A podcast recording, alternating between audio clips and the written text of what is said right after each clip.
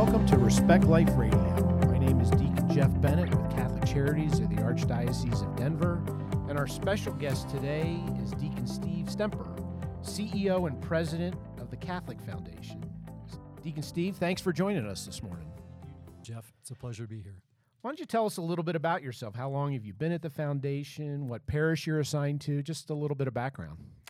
I was ordained in 2000, and I've been uh, assigned uh, from a ministry perspective to St. Thomas More ever since then. And um, we have four kids, and my wife and I have been married 35 years. We were, um, I've been at the Catholic Foundation as CEO and president since November 1st, 2012, and it's been a real joy. Okay, great. And I know the foundation does so many great things, but I'm not sure how many people know about all the great things that you do and know about how they can participate. So, really, today I'd like to talk about and let you really talk about what is the Catholic Foundation, how can people participate, and, you know, as we go through those things. But I think initially, so what is the Catholic Foundation? Kind of what does it do, and is it unique to our Archdiocese of Denver here? Well, we're a standalone entity that inspires and facilitates charitable giving for the long term benefit of our donors and the church, with the ultimate goal of building up the kingdom of God. We were created 20 years ago to be legally separate from the church, but we exist for the church. Mm-hmm. That's why the church, for instance, used us for the New Harvest campaign for the St. John Vianney and Redemptoris Mater seminaries a few years ago to protect those monies legally for the long term for the seminaries but to be able to basically do all of that for them.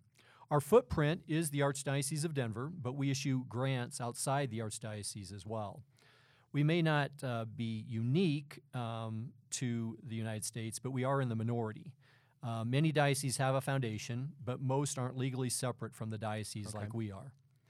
In 2017, we issued over 500 grants to over 200 organizations totaling nearly $11 million. Over half of those grants were issued from our donor advised funds. We serve both individuals and organizations. For organizations, there are three main things that we can do for them. First, by being legally separate, we can safeguard assets on their behalf. Funds with us are like a trust for them.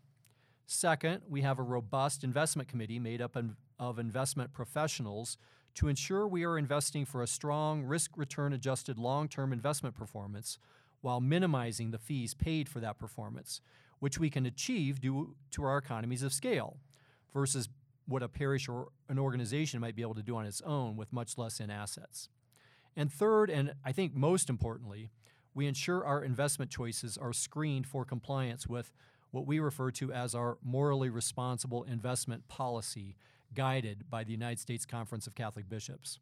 For all of those reasons, we are the ideal investment partner for a parish or any Catholic organization. Now, for individuals, there are also three main re- reasons to partner with us. First is the church uses us as the place where parishioners can receive guidance on their planned giving, i.e., what are they going to put in their will? And I'll come back to that later. Second, we have the ability to also assist the Archdiocese parishioners with their giving of anything beyond ordinary cash, checks, or, credit cards. So, gift of appreciated stocks, real estate, IRA transfers, especially dealing with the tax advantages of giving required minimum distributions directly to charity, charitable gift annuities, charitable remainder trusts, beneficiary changes for life insurance policies or retirement accounts, really anything out of the ordinary.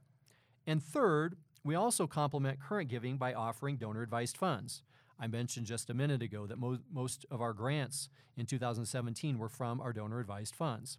A donor advised fund is a valuable tool for multiple scenarios, including A, someone who wants to separate the tax timing of their charitable contribution from the timing of actually giving the dollars to the charitable organizations.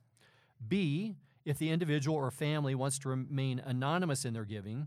And C, it dramatically simplifies their tax record keeping at the end of the year, if they've given to a donor advised account at the Catholic Foundation, and then from that we've granted out to multiple organizations, they would only need to make sure they have their tax receipt from us. Donor advised accounts are offered by other organizations like Schwab and Fidelity, but we're the ideal partner for a Catholic whose faith is important to them due to our morally responsible investment portfolio mentioned earlier. And any- actually, you mentioned that a couple times. I'd like to maybe delve into that a little bit, okay. um, just so people know what that is. I mean, what would be an, an example of an investment you wouldn't make because of the being morally responsible? Is there a company or a fund that maybe promote something that would be offensive to the church, and what would that look like? How would Yeah. you how would you kind of screen that? Well, the, the most dramatic examples would be uh, somebody involved in the healthcare industry that is either doing abortions or embryonic stem cell research or something like that. Those are that's the extreme of the of the example. So, do you have staff that kind of screen that? Is that We you, don't. You find it on the web. I mean, how do you know who's doing what to make sure that you know we are morally responsible? Yeah, we do not have staff for that. That's where our investment committee comes in. Our investment committee has hired a firm, and we're using Innovest, a, a local Catholic owned organization, to guide our investment portfolio. And so they work with the individual investment managers and provide cl- screening to make sure that, that we're in compliance. So, if I'm giving you my money, which I don't have much, but if I'm giving you my money and you tell me that you're morally responsible, I can feel very confident that you're doing those screenings and that you know it's not like investing who knows where that that money not only will grow but will be done in a way that is responsible to the teachings of the church. Exactly. Well, I think that's Exactly. really comforting for people. I think people need to know that because there's so many pitfalls out there and it's hard for us to keep track of who's doing what and you know who's supporting abortion, who's supporting same-sex marriage, whatever those things are. So, It's a robust job, and it's through our portfolio economies of scale that allow us to be able to do that. And so, so do you get a lot of people ask that question when you're talking to them about investing their money or them uh, participating with the Catholic Foundation? Is that a concern to most uh, the Catholics that you're talking to? I would say it's definitely a positive for Yeah. them. Yes, absolutely. Okay. Well, I mean, there are so much to go through here. I think it's fantastic to hear all the things that you're going through and how people can participate. Why is it important to the ministries of the Archdiocese of Denver in terms of that you exist? I mean, what is it that you do uh, that they'd never be able to do on their own in terms of support? Well, we, we serve as a partner. We consider ourselves a partner to all the parishes, schools, and Catholic apostolates of the Archdiocese of Denver. We don't have a ministry needing funding of our own, so we can simply focus on developing relationships and educating the faithful on the call to generosity and the joy of giving, and then prudently investing those funds entrusted to us in that morally responsible way. And, and then providing grants that support those organizations um, and, and basically the end being the mission of Christ and His church. So we receive funds on behalf of all our organizational partners. And to reinforce that we are an extension of our parishes in particular, we established a $10,000 matching program for our parishes that over one half of them took advantage of. Uh, and we'd love for more parishes to take advantage of that opportunity. And, and we aren't just about the parishes, though. In addition to the New Harvest campaign mentioned earlier for our seminaries and those parish matching funds, we also have funds for Catholic charities, Catholic radio, Seeds of Hope, the TV Mass for shut ins, and other Catholic apostolates like Focus and AI, just to mention a couple. We have hundreds of funds being invested and kept safe until the organization needs them. And that's probably uh, one of the keys is that the funds at the Catholic Foundation are designated for a certain purpose when they're at an organization. But it's basically sitting there in trust until the organization uh, Right. needs those. Growing with the interest and everything else, so they'll Right. have a larger amount of money when they actually need it. Correct. Okay. Exactly. So you mentioned half the parishes are participating.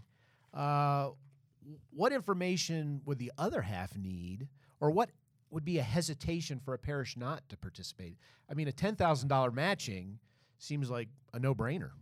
there's there's really no downside to Yeah. establishing a fund and getting the match and getting started. So um, whether it's a, a lack of our communications or whatever the reason is, um, there, there really is no reason uh, every parish shouldn't want to be able to take advantage of that. So is this a meeting with the pastor? Is this talking at a mass? I mean, how how can we help, or how can those who are listening say, "Well, geez, why aren't we doing it at our parish?"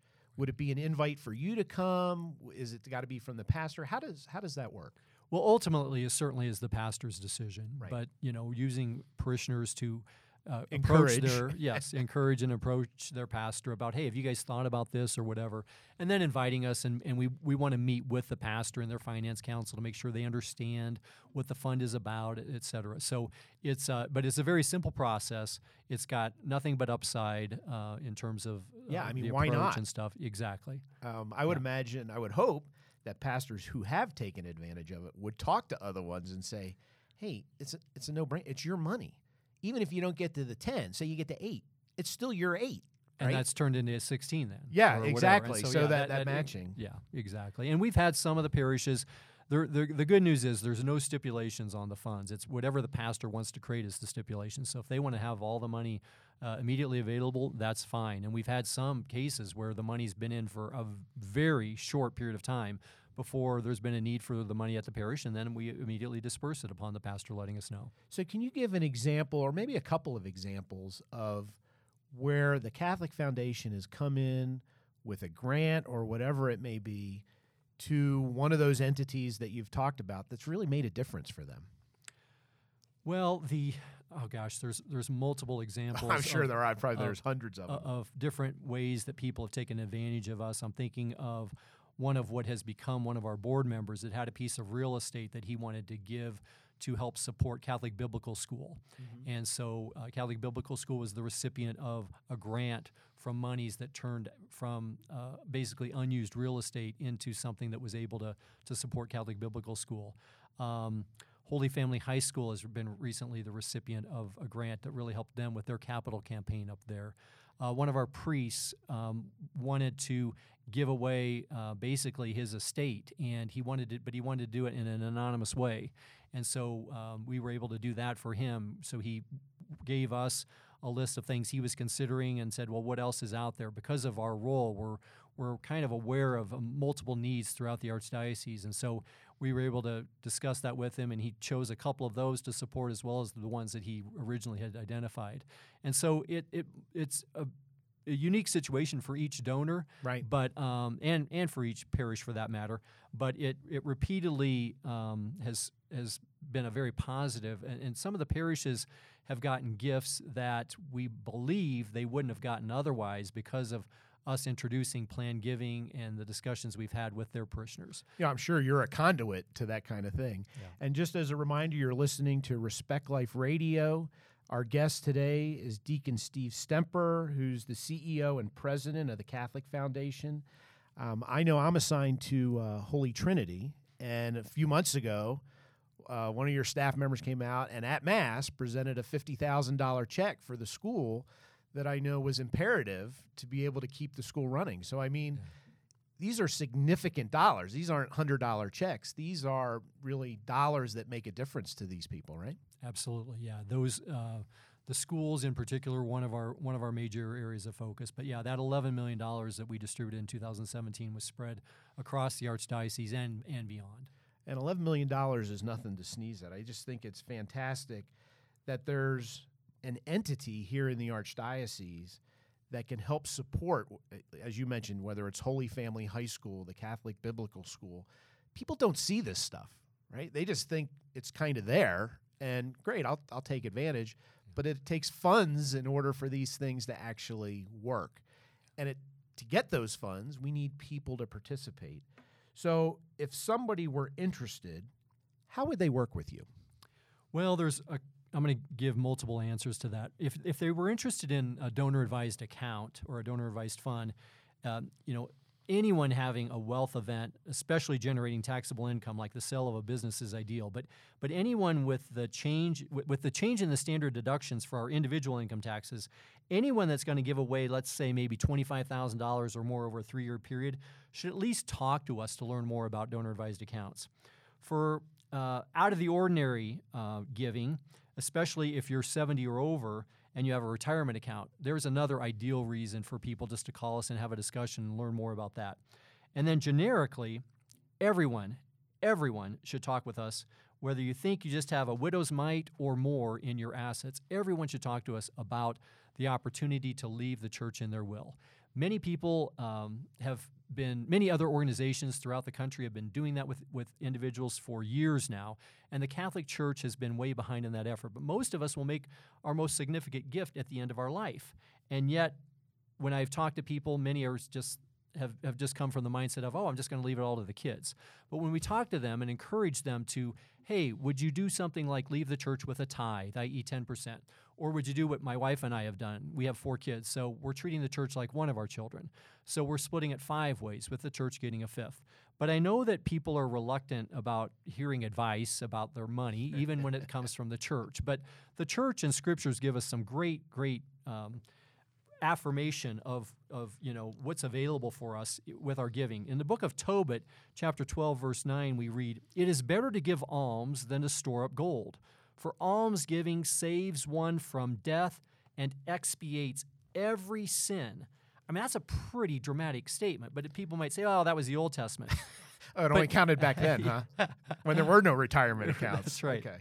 But Jesus himself reinforces basically that statement from Tobit in the book of uh, Luke, chapter 11, verse 41. We read Jesus saying, But as to what is within, give alms, and behold, everything will be clean for you.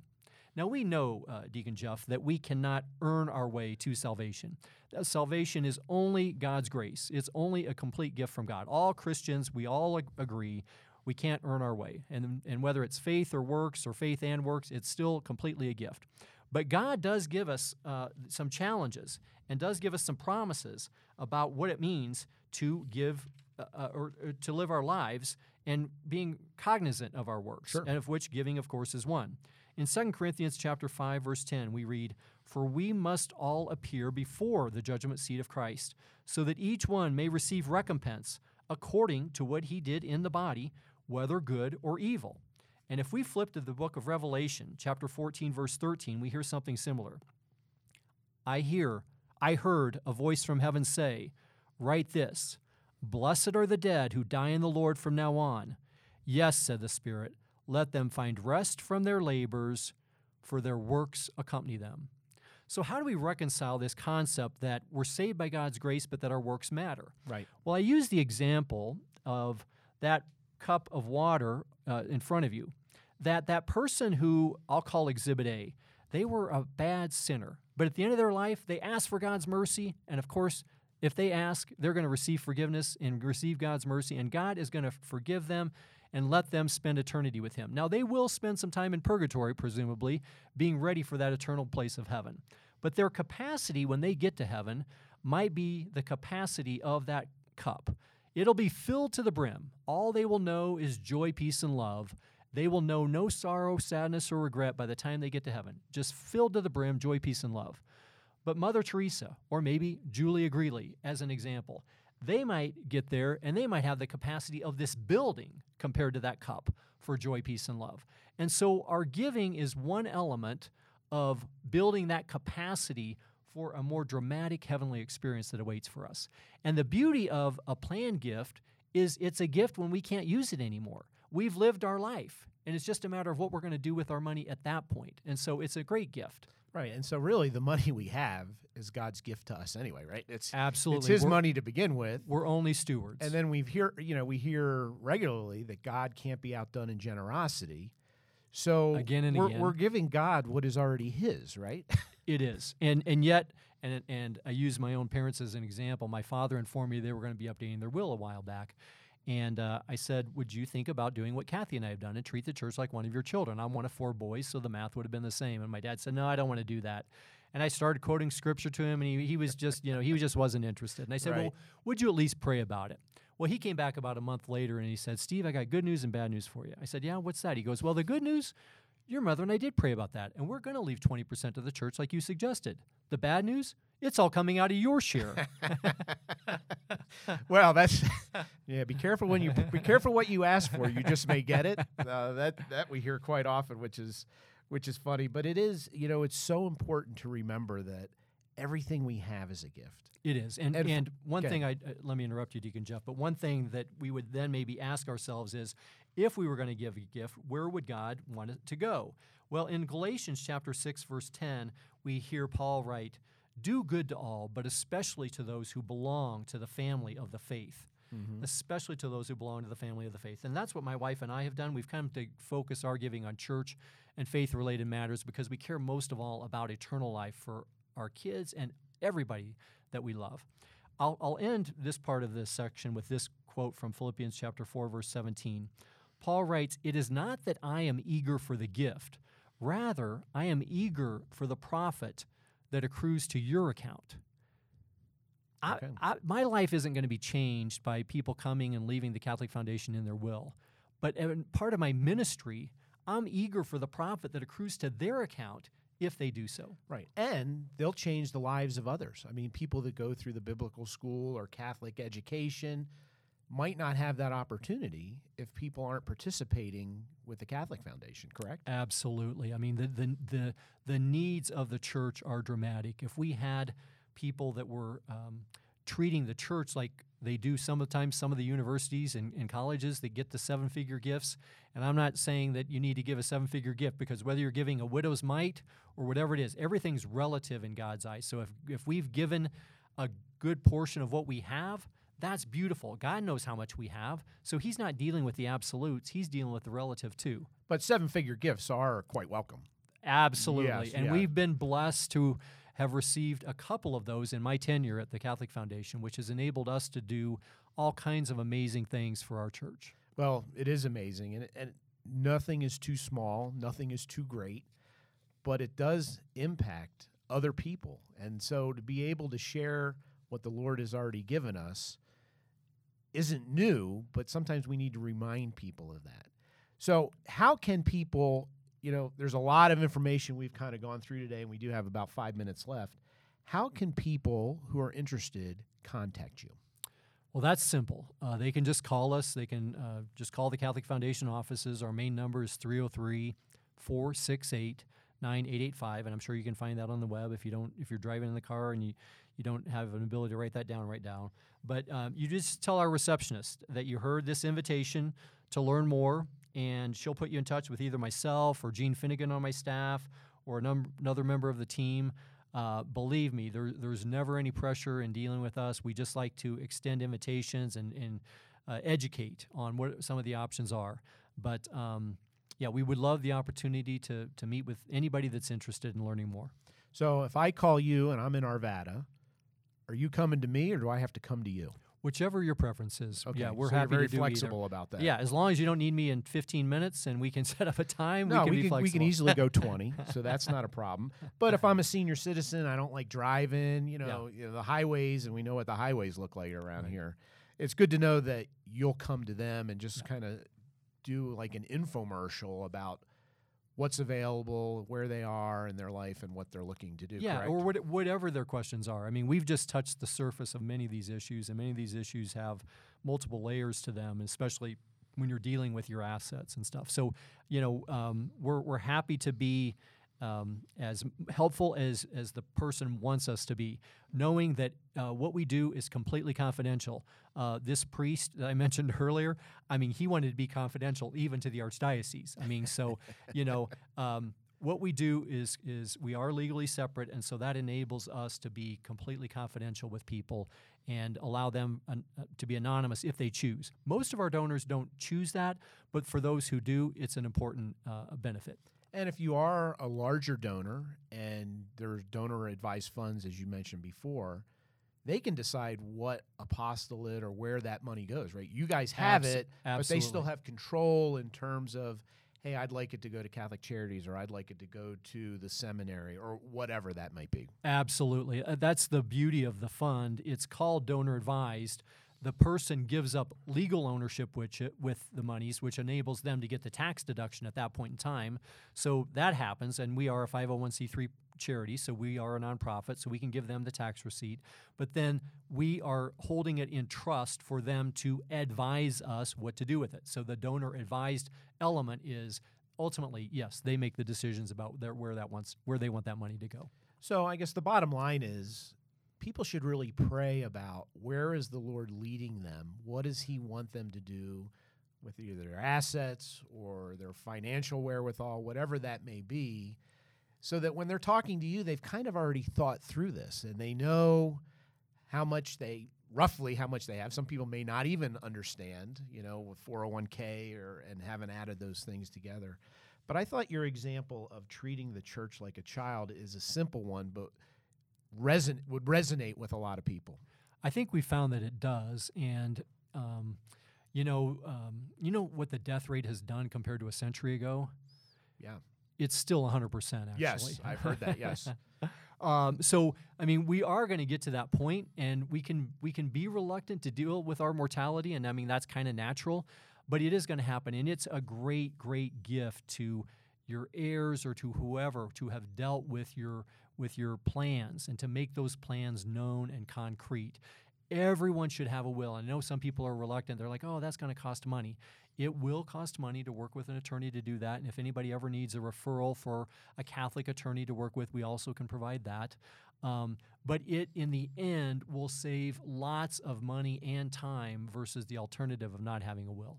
Yeah. So to have one of your children have to deal with this and have no idea where to start versus coming in and having a will with direction and how these things are going to go. I mean, that's like night and day. It is. It Um, is. I mean, what a gift. And I think for you guys to be able to, the Catholic Foundation, that is, be able to advise people, make them think, I mean, of our own mortality Yeah. is something that sometimes is out in left field. We haven't really thought about it, uh, but it's going to happen. And, you know, tomorrow is not promised to anybody. So we don't know how many tomorrows we actually have. I'm sure you and your ministry and I and my have seen many people that thought they had lots of tomorrows, and all of a sudden tomorrow came today. So yes, it is something that can't be uh, for, or presumed upon. I would like to close with a, a quote from Pope Francis from his first apostolic exhortation. He said, "Piety makes people capable of generosity and sacrifice, even to the point of heroism, when it is a question of bearing witness to belief." I guess my question for us is, does our generosity bear witness to our belief? Well, thank you, Deacon Steve, for coming in today. Again, if somebody wants to contact you, what's the phone number? 303 468 9885. And thank you, Deacon Jeff. Well, thanks for taking the time. God bless. God bless you.